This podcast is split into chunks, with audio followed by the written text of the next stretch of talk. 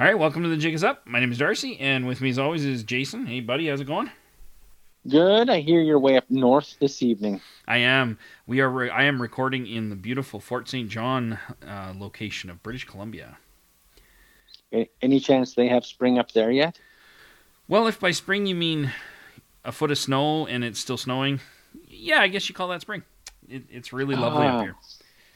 I've lost count. Is this second winter or third winter? I don't even know.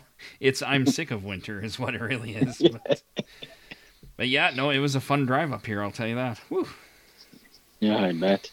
But at least the highways were open, not like the last time I tried to come up here a week ago and they closed down the highway for about 5 hours. So I guess I should be happy just to be here. No, you should be, because the roads were crap where I was today.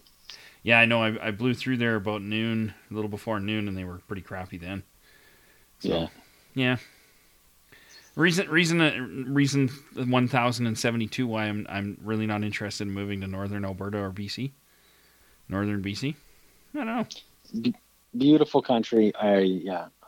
Beautiful country. Great place to visit in the summer. Yeah, I know. I don't think I can go any further north than where I'm at. No, I don't think so.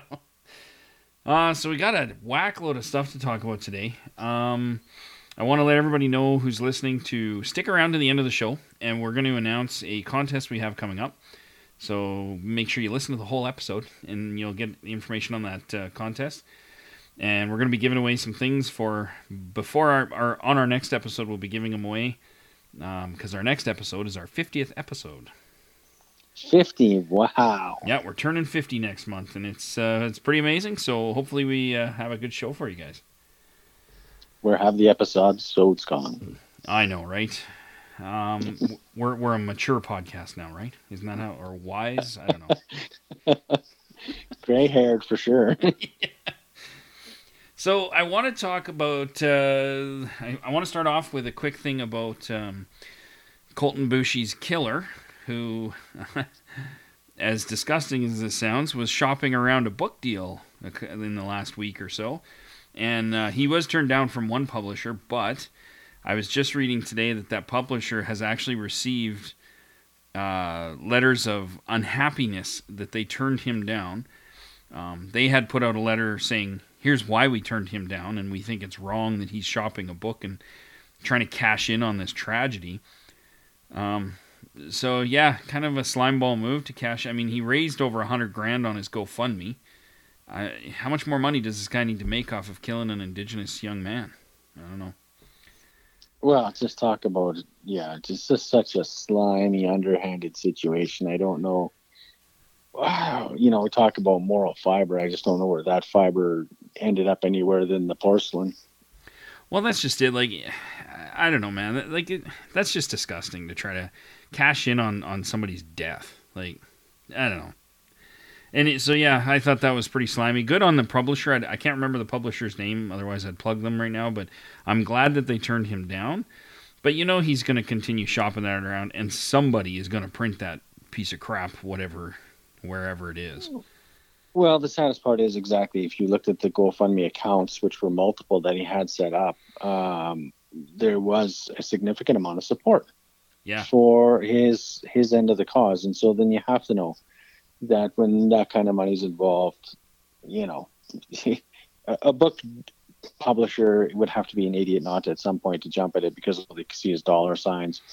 And the moral objections to it are kind of lost on a corporation at the best of times. So, that coming near a Indigo chapters to you, probably within the next 24 months or so, will be the ever so tragic tale of how he was, defending his property rights. Oh, yeah, and it'll be a big sob story on how hard this was on him and all this kind of stuff. And the whole thing is just... Me, I don't know. The whole thing is just really quite disgusting. As far as I'm concerned, it's I'm not a big advocate of book burnings, but I may make an exception if that one hits the shelf. Yeah, no kidding, right? My God, I'm sure there will be lots of protests if a publisher picks that up and actually prints it. I'm sure chapters and everywhere will have nothing but protests, which they should if they decide to actually sell that book. Oh man. one can only hope. I would hope that that would be the way it went. But yeah, exactly, right? So there's Call that me news. Skeptical. Yeah. Well, this is, yeah, like I'm skeptical they would say no until there's a big fury. And then they might go, oh, well, now we'll take it off the shelf. Meanwhile, they've already sold how many copies and circulated it. And yeah. Yeah, like you said, it's all about money. So yeah, so there was that. I just wanted to kind of get my, I felt really quite disgusted by that, and I wanted to get that, let everybody know about that. But it actually ties into the next thing that we want to talk about, or I want to talk about, is, you have no choice, damn it, is gun laws. Trudeau has decided we need to strengthen our gun laws, likely because of the conversations going on in the States right now, and he wants to look really cool and hip. So we're going to strengthen our gun laws, which means... And this is where you're probably going to do most of the talking, Jason, because I'm not a gun law expert, but as far as I understand, it means stricter controls on handguns and stricter, or I guess longer background checks. They're talking lifetime, so that's like going back till you're 18 to do a background check. Do you know if they're doing more than that, or? Well, I'm by no means a gun law expert, other than I do enjoy hunting and that kind of deal. No, as far as I know, they can legally only go back as far as you're 18. Any youth records should still remain sealed in their check. I find it funny because there's a lot of misinformation that the Liberal Party is putting out right now about what it takes to actually purchase a firearm and the licensing requirements in the acquisition of a firearm, and especially handguns, which in Canada have been legally, you've had to register one since 1930, I believe. And so regarding handguns as a restricted firearm, there's a significant amount of legislation already in place as regards to storage and transportation and use. Yeah. So, I mean, going back to our previous conversation about Captain Slimeball Book Deal Man, he should have been charged with his, that we talked about in other podcasts, a significant amount of gun-related charges due to those things. So I'm not exactly sure where the Liberals are trying to go with this, other than it's, you know, Justin Trudeau Jr. 2.0, and gun laws seem to be a big deal. Well, that's just it. I think he's, like I said, I think he's trying to cash in on the cool, being cool right now and being strict on guns. Now, like personally, I'm of the camp that, 99.999% of gun owners, I'm sure, are responsible. They go hunting. They maybe shoot a coyote or two trying to kill some animals on their farm, whatever. So I'm not really opposed to guns. I don't have a problem with them. I've shot guns. I have. I don't have them. I don't have guns right now, but I do think it's good to have some gun laws, and I think the controls we have in place, when enforced, seem to be pretty effective. Seem to be pretty good gun laws. So I'm not really sure what the trigger was, so to speak, to creating more gun laws. We just come out of these trials like Colten Boushie's, where it's very clear that they're not enforcing the gun laws we have, like you said. So what is more gun laws going to do? And I hearken back to the Harper era of times when they were making new terrorist laws because they were tough on crime as conservatives, but they were making things like killing somebody with a terrorist act is illegal. They were making it illegal. Well, I don't know how you make murder more illegal because it was already illegal, but it seems to be the government's attitude, no matter what color a government, that we'll just make it more illegal to do things because we're lawmakers. We have to make new laws. When it's like, well, yeah, but the ones you have now aren't being enforced, so new ones aren't going to really do anything. That's my first hang up with these. I don't know. Is that how you feel about it? I don't know. Well, I think the gun issue, we have to face, a little bit of reality. The majority of people in Canada live in urban centers. I have an aunt that lives in Toronto, and anytime you mention the word handgun, all she can think of is a handgun. Statistically, I don't know what the statistics are on people robbing 7-Eleven with a 30-06. And we do know that handguns have been registered in Canada since 1930, and I'm not exactly sure how many crimes we've stopped because of it. Yeah. The only challenge I have in the legislation is a little bit of the vagueness that we're talking about when it comes to opening up your background check past what I believe, and I could be wrong, is it's 5 years right now, and they want to open it up to check your entire background history to when you were obviously of legal age. Yes. The problem I have with that isn't so much that they're going to do that, it's the parameters with which they're going to do it are. I haven't seen anyway what the context is for that, and that's a little bit unnerving to me, especially as an Indigenous person. I think that's my second issue with this too, is exactly that. They've said they're going to do this, and with these background checks, take it all the way back to when you were 18. So in my case, going from 43 to 18, that's a fair number of years. Now, I have to admit I was a bit of an idiot when I was 18 to, say, 24. And not that I ever got arrested or went to jail, but I did stupid stuff. So is that going to play into, well, no, you can't have a gun because when you were 22 years old, you were at a party and there was a guy there who we don't like or something. And or you associated with, you went to a Hell's Angel party one weekend when you were 22. Like, are these the things? Because like you said, they don't have any parameters, so what is it that's going to make it so you can't get a gun, and what is? There's no real set guidelines. So in Indigenous cases, if I was part of a protest group that we protested a lot during my early 20s, is that considered, oh, well, you were part of a group of people that was violently protesting a fracking site, so you can't get a gun? Is that, and I have a suspicion, the cynical side of me said that's exactly what's going to happen. Well, and you definitely see that when we have energy projects that are going to be pushed through with force, and we have Indigenous people who are obviously going to protest these kinds of things, are specifically Métis harvesters and people engaged in that kind of thing, really risking their ability to feed their families. Yeah. Because these are going to be, basically if you're protesting these pipelines that are going to be pushed through, you're going to be charged.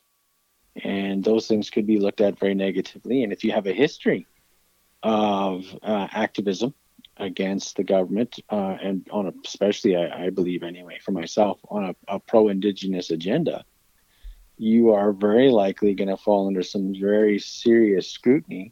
Whether you're going to be able to possess firearms or not with this legislation. And that's concerning to me. Absolutely. Well, and I think so let's take that a step further. So let's say I'm a Métis guy and I like to go hunting and feed my family. And now they say, oh, sorry, you can't, like, are they going to pull, because I've heard that they're going to randomly check existing, license holders. So then does that mean I have a license, everything's cool, I hunt, I feed my family, everything's great, and then they go and randomly check and say, oh, but see, now we went back 18 years and found that you were part of these groups, so we're pulling your license, you can't have a firearm.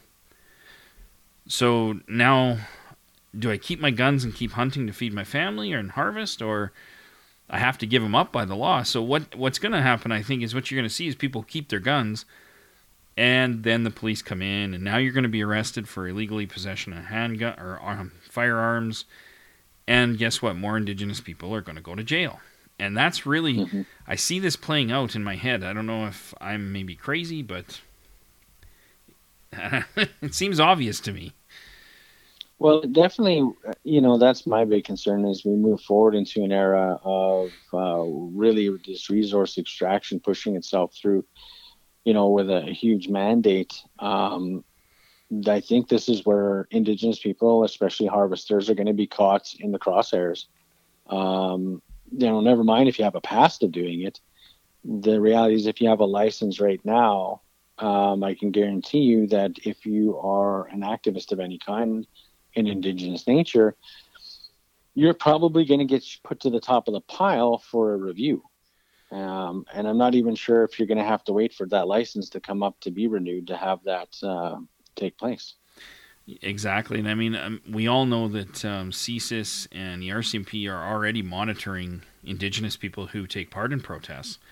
So is that going to play a factor? If you're on the watch list because you go and stand in a picket line or you go stand in a march and hold up a sign, even though that's your constitutional right and you're being peaceful about it, does that mean that being on that watch list is going to be something that kicks that application out? I mean, we don't know because they don't have any guidelines for it. So it could be something very innocuous that you haven't even done anything wrong. Like, me and you are going to go to Standing Rock. Is that alone in and of itself reason to take away your gun license? Yeah, exactly. Who knows? Yeah, and I don't know. And that's the problem I have with legislation like that, is because it's this whole review and amendment starts off with misinformation. And, you know, a lot of fear mongering when it comes to firearms, especially since we have so many people who, you know, are victims of gun violence in urban centers. I'm not sure where it goes. And that's my big concern, is we have a lot of activism that's going to take place and needs to take place. And now we have this open-ended, you know, statement. You know, we're going to open all the, you know, the ghosts in your closet. And that, I think you hit the nail on the head. What I did in my 20s, you know, is that now going to affect me in my 40s? Yeah. You know, there's a reason that right now there's a 5-year statute on that, is because people change. What once was isn't so. Well, that's just it. I mean, people go to jail, they come out and they don't ever commit any offenses. They straighten their lives up. You know, addicts get clean. And, you know, like, so how does that play in? And I mean, I know they're saying it from a mental health standpoint, but this isn't a mental health check. This isn't a complete check of your life. And well, and that's just the thing. That was the arguments that we've been talking about with several people, is if it was a mental health issue, well, that's going to be on the record. You know, you didn't just recover from that in the last 5 years. And then if you did, and hey, maybe you got all better, and that was 5 years ago. Well, then you should be able to participate as a responsible individual in society. Well, that's just it, right? We're supposed to, I guess, you commit a crime, you do your time, you're supposed to get out and not continue to face punishment for that crime. Now, I honestly don't know how these gun laws will affect crime in any way, shape, or form. I don't like going back to the argument of, well, criminals don't apply for gun permits. Well, but they really don't. So I don't know. I don't know how they are going to affect it, and I'd have to have perhaps somebody with a lot more knowledge to show me statistics on how these specific gun laws would actually affect crime, and for me to agree that they would be, you know, that they're reasonable. But you know, and then actually, it's funny we're talking about this today too, because in my neighborhood in Calgary today, there was an active shooter and a police officer got shot, and they had to shoot the guy and kill him, and that was only. I mean, that was in the neighborhood I live in Calgary, so that was only, a handful of blocks away from my house today. But I don't know if these laws would have stopped that from happening. We don't have any details yet on that. I don't know what happened there today other than what I just told you, but would a longer background check stop this person from being a shooter today? I don't know. I can't honestly say that it would have, but... Maybe. I don't know. Well, and that's always been my challenge. And I think the one thing we don't want to address in Canada when it comes to gun laws and gun registry is the fact that we have a bad neighbor to the south of us who has a prolific gun culture. And the one kind of gun that we've gone out of our way to restrict in, I think, a very, you know, punitive way is handguns since 1930. And yet the majority of all crimes committed with a firearm in Canada entail those handguns. Yes. And that's a real problem. I don't believe that's a Canadian problem. Our problem is we can't change. I don't know how much more punitive we can get with firearms in Canada when you can clearly just point the finger to the south of us and say, well, look, we got a bad neighbor who feels that anybody and everybody should have a gun, and so they're free floating, and it's very hard when we have one of the longest borders in the world to stop those guns from coming here through, you know, nefarious ways. Yeah, exactly. Yeah, absolutely. And so I don't want to say that these are laws that would punish the lawful gun owner, because to be honest with you, I mean, Maybe they are good in some ways. I don't know if I agree with them, though. I just, I'm not opposed to gun laws, but to me it seems like it's opportunistic, and this going back till you're 18 thing just seems very punitive, especially for somebody like, you know, myself, who maybe I was a dum-dum when I was 23 or whatever, but I'm 43, I have a family and 2 dogs and a house and a mortgage and a job, and I have responsibilities now. I'm a lot different now than I was at 23, so why are you punishing me for what I did back then, 20 years ago? Mm-hmm. Like, and that's my problem, really, with this whole thing, is that it seems very punitive and very much a punishment for people. And it does nothing. Well, and for me, yeah.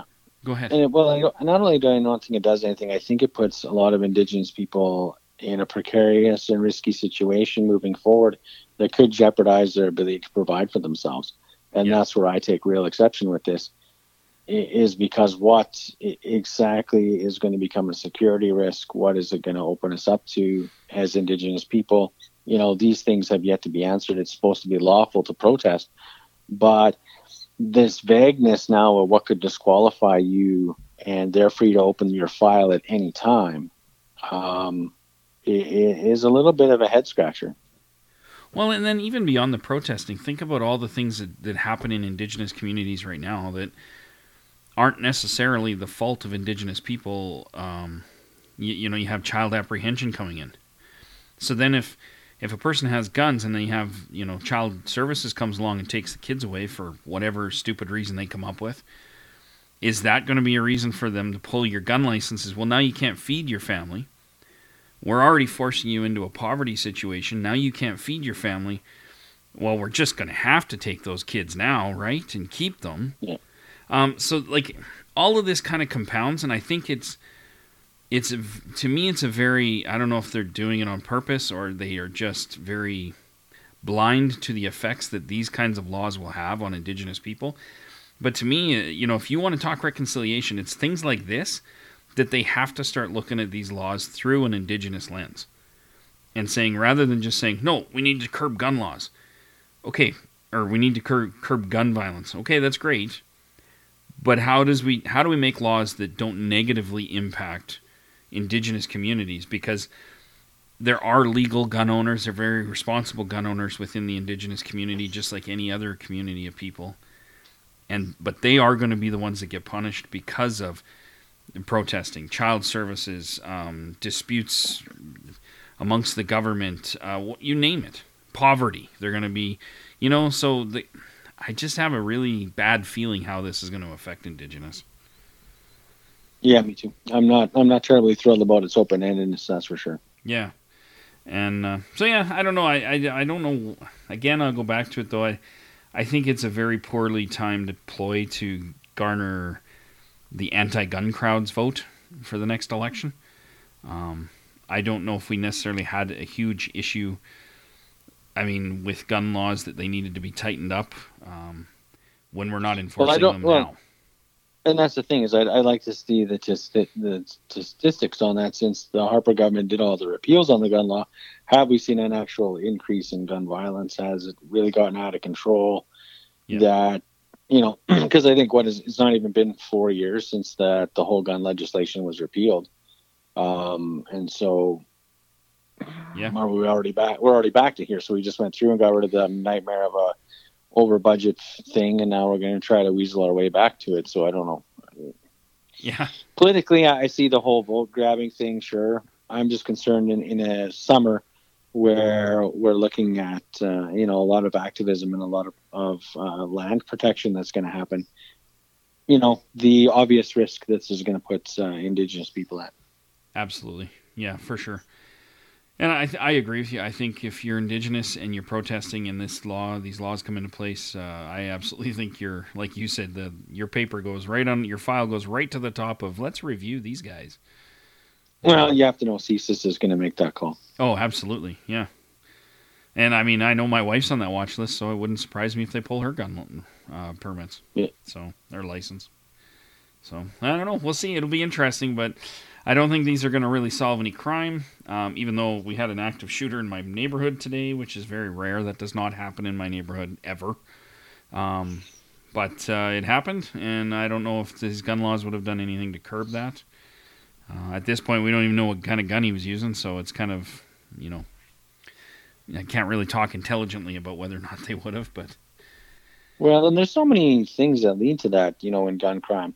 It isn't just the firearm. It's what's the state of the person using it, right? Yeah. You can have, I mean, that is the whole point of why a gun license is only valid for 5 years, is because they want to do a checkup. What happened to your mental state of health? What is your relationship status? Yeah. You know, it's why you're the same reason we do your driver's license every 5 years.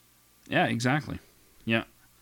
No, and see, those are kinds of things that I actually don't mind them doing that, because, you know, people do change. Their lives change. Stress happens. The economy tanks. You lose your job, you know, things like that. So I get why they do that, and I'm okay with that. I mean, the gun laws we have a problem. Yeah. They seem okay. That's mean. And, yeah, they seem fairly reasonable and fairly sane. I think we're doing, you know, what we can to make sure that people...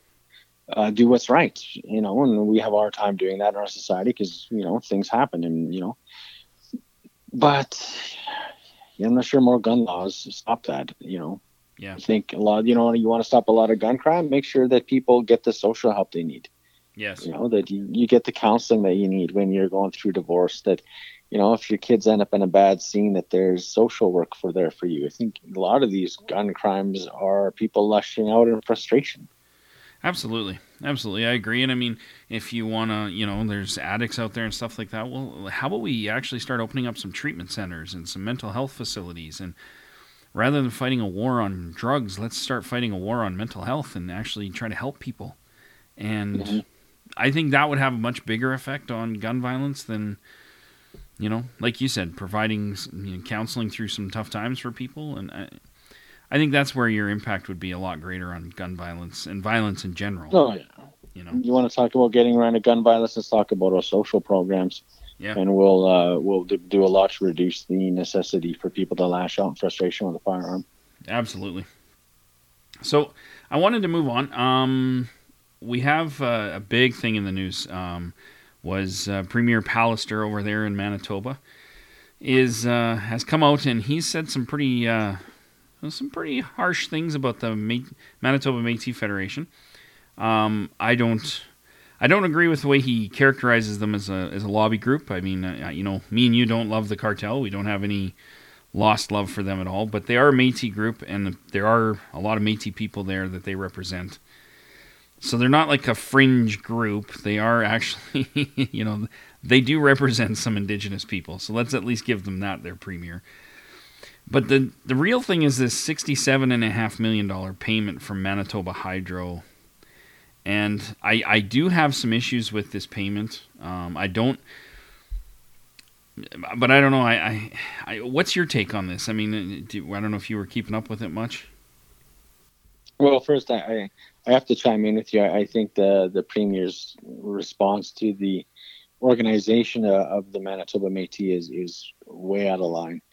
And highly disrespectful.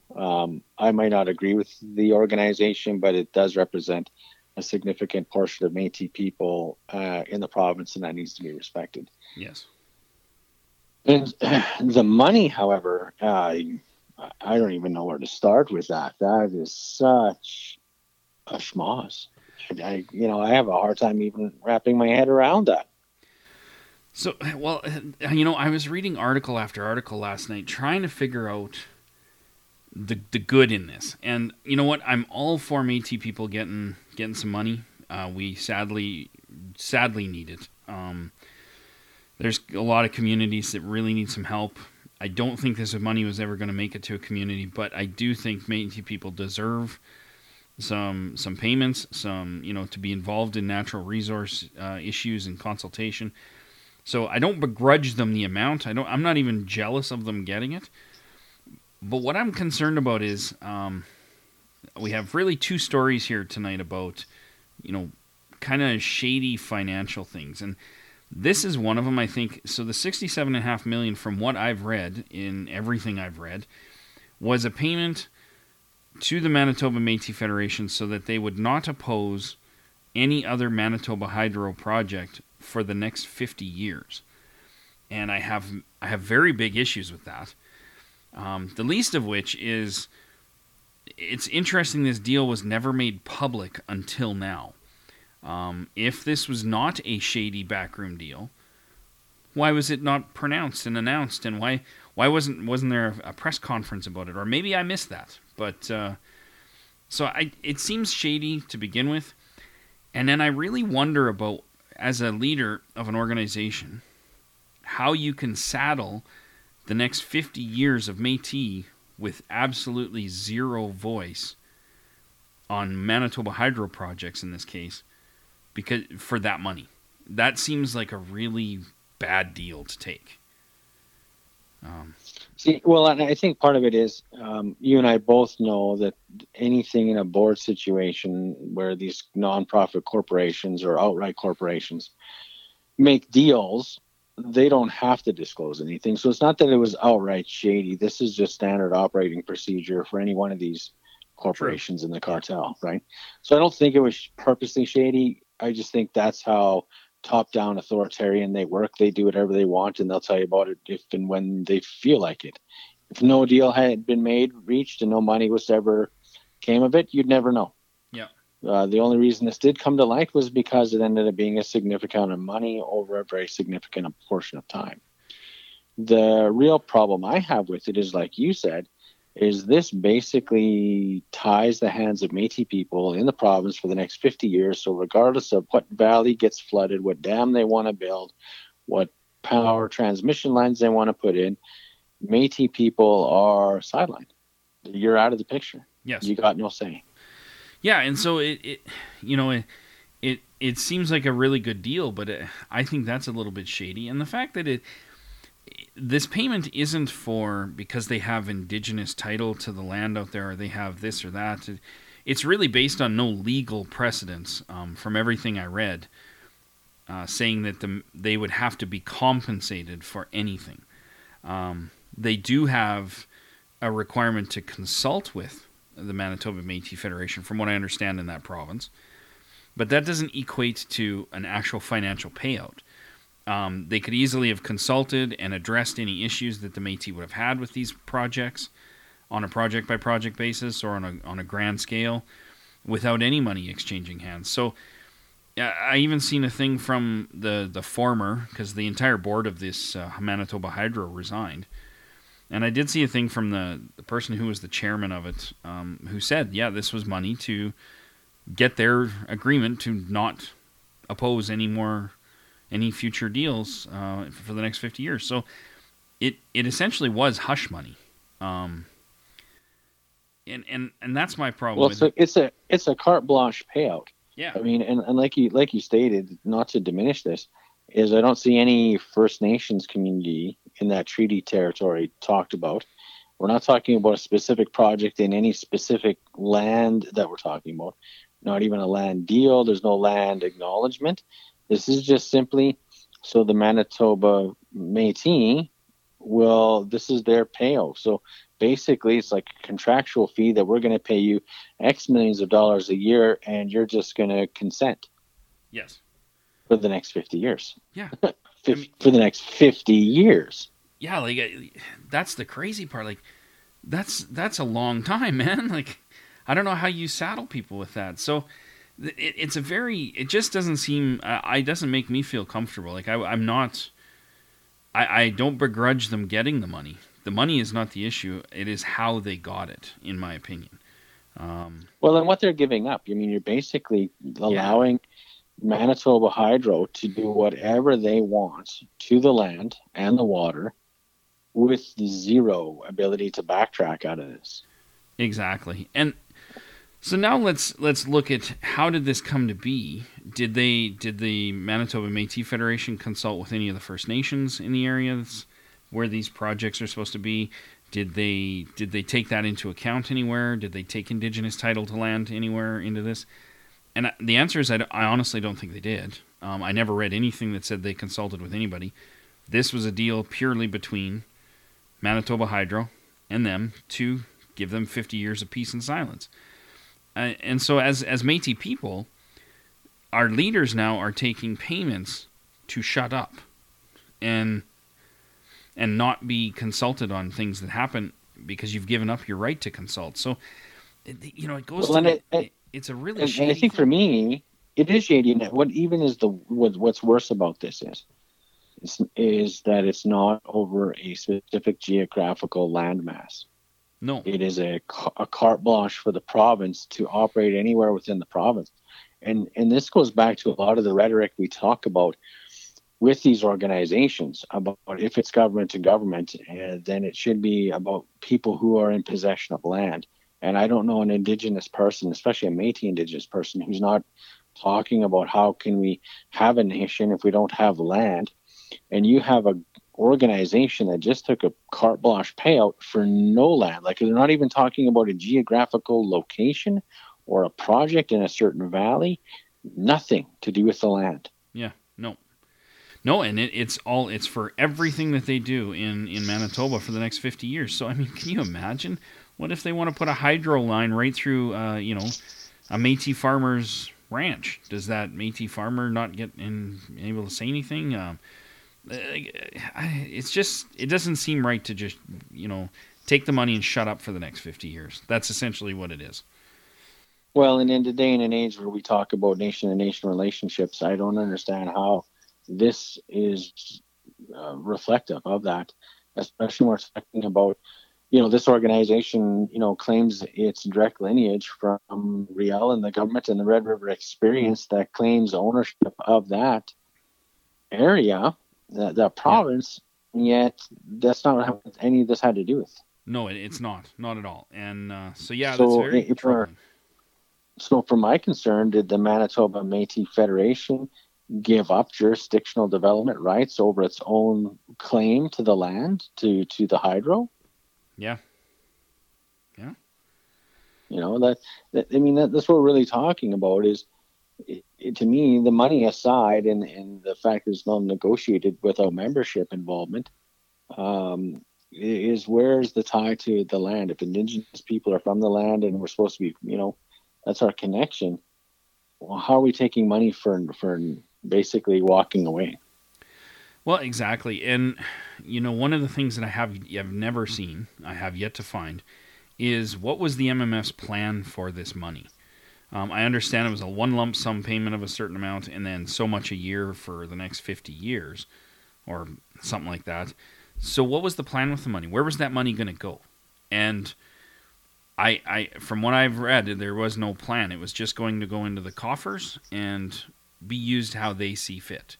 So at some point, was membership even going to be made aware of this? Was anybody going to be made aware of the fact that they just lost their right to consult on these projects for the next 50 years? I didn't read any of that anywhere.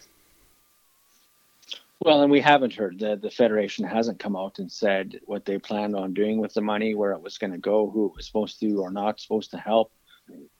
Is it just going to go to shore up the funding cycle of any corporation? We don't know. And that's the real problem, isn't it? I mean, it's just all this backroom business, right? It is. And I think, I am no fan of Premier Pallister whatsoever. I think he ranks right up there for me as Brad Wall, for being a total a-hole to Indigenous people. So I'm not a big fan anyway.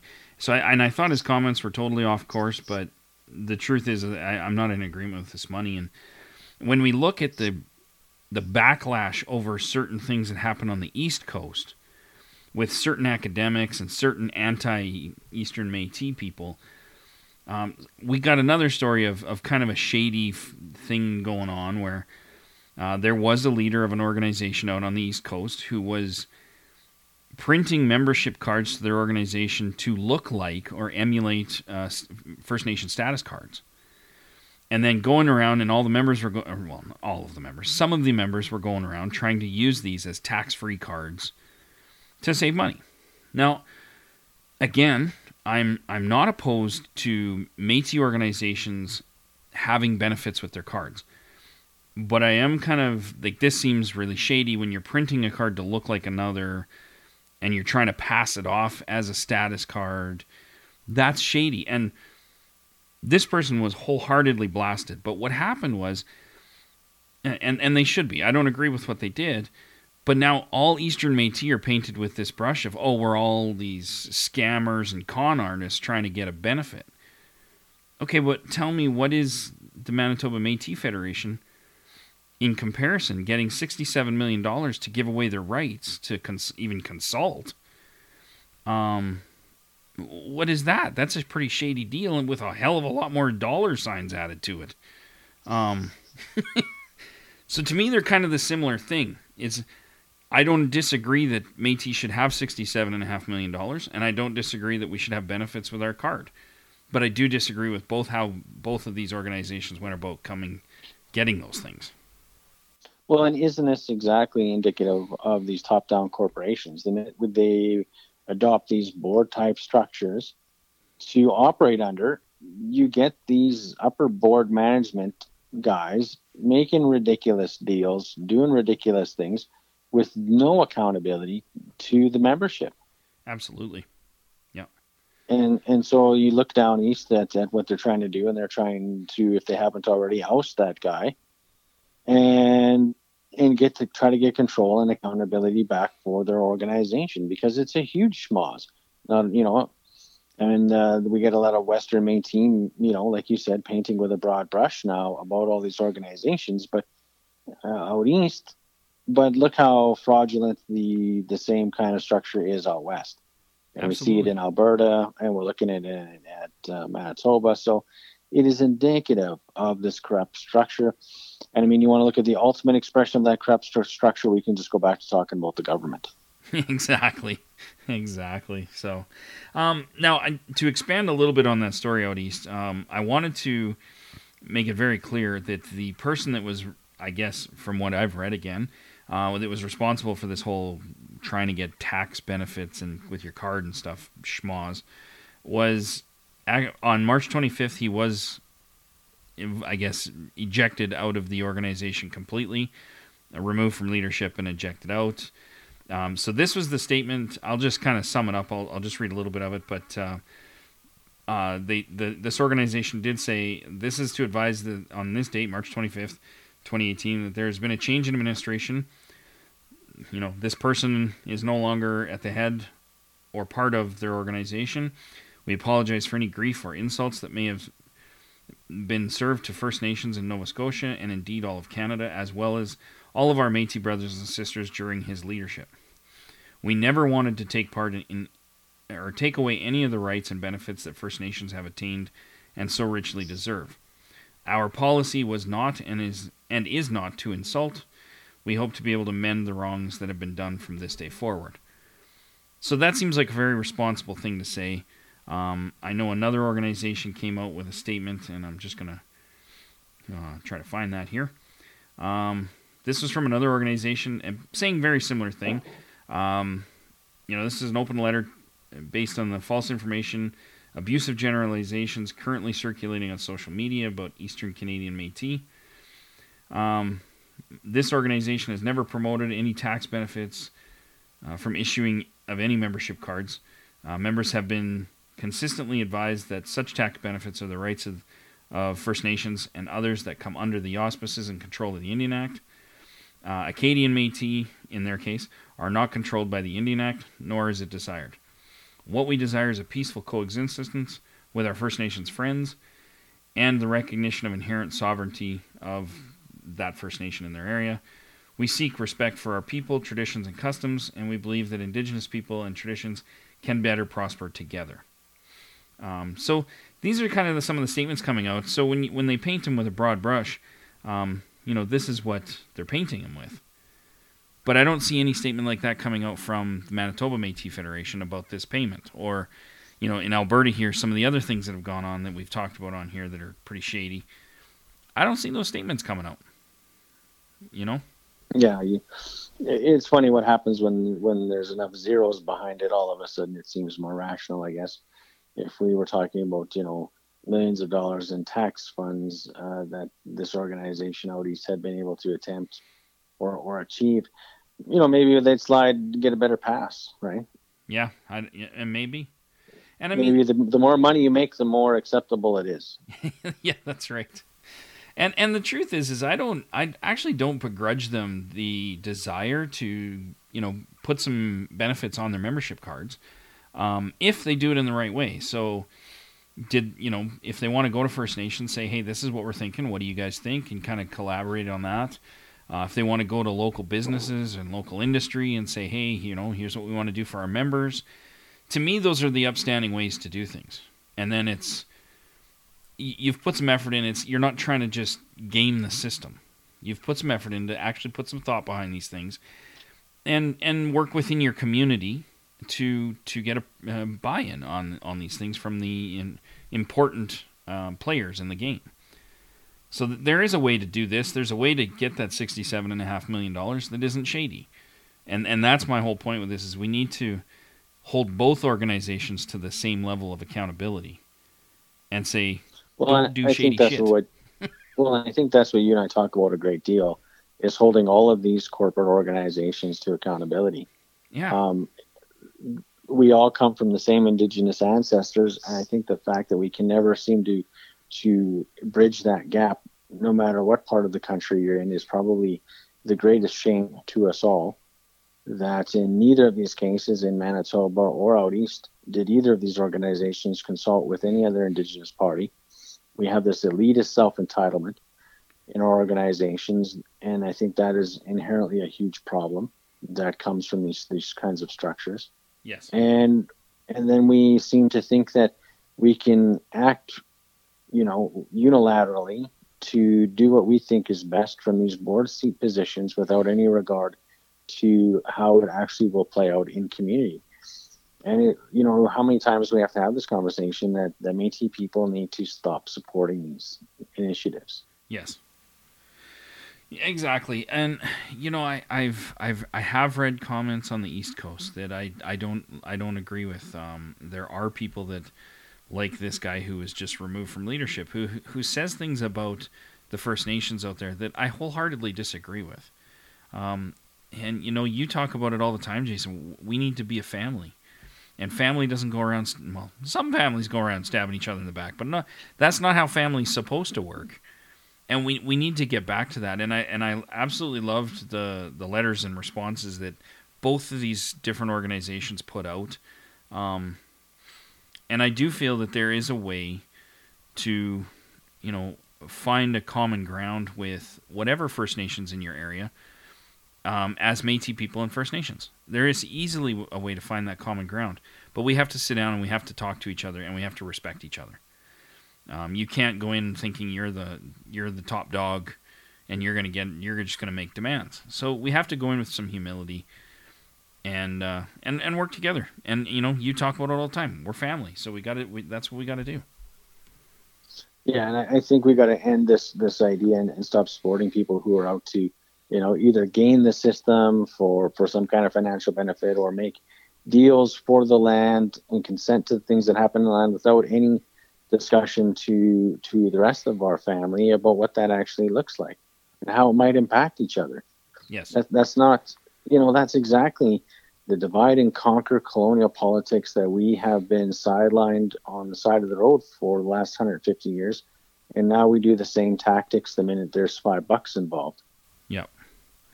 Well, and just look at what kind of message it sends to, you know, First Nations in Manitoba when you took a payment, so now your voice is totally, you've agreed to everything for the next 50 years. You just wrote a blank check for every project they have for the Manitoba Hydro organization.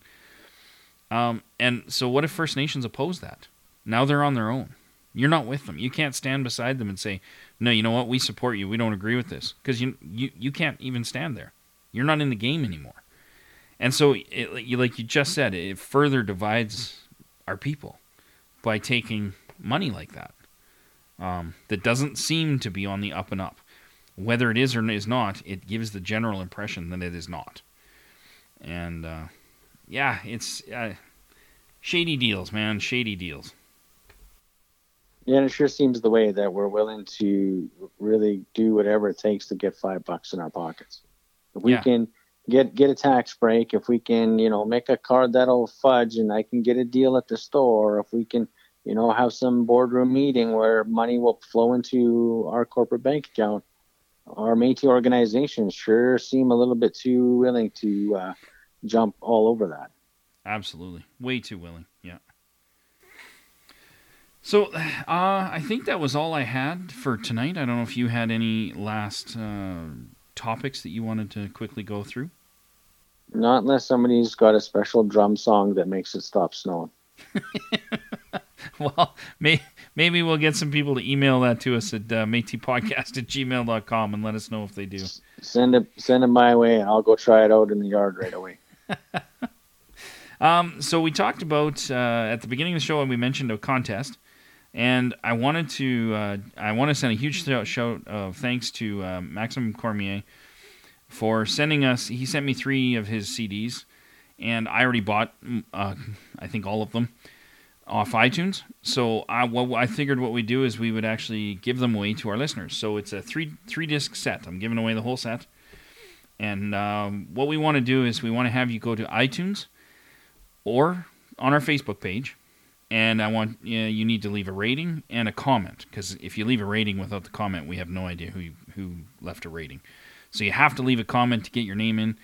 But give us a rating and a comment, and if you go to both, that just doubles your chances of winning because you get entered twice. So you'll get entered for every... twice. That's right, man. You got to get in on this. And so go twice the chances to win. Absolutely. And who doesn't like that? And it's honestly, the guy is absolutely a phenomenal talent. I've been listening to his music on the 11-hour drive from Calgary to Fort St. John today. So it was really good. So if you want to get in on that, head to iTunes and check us out and leave a rating and a comment. And then you can go to Facebook and leave a rating and a comment. And you'll get entered twice or once, depending on what you want. So, and we are going to be giving that away on the next episode next week, next Tuesday, which is our 50th episode. And we're going to try to make that special in some other way as well, that we haven't thought of yet. Flying by the seat of our pants, as always. That's right. So I think that's it for Jason and I. Have a great next week. Hopefully spring finds its way to you. Go have a great week. Be a great ancestor. And now the jig is up. You are the spark that's starting a fire that will spread across this land. And it will be a fire that doesn't burn, but a fire that cleanses. A fire that ignites in our hearts and creates light. No more living in darkness.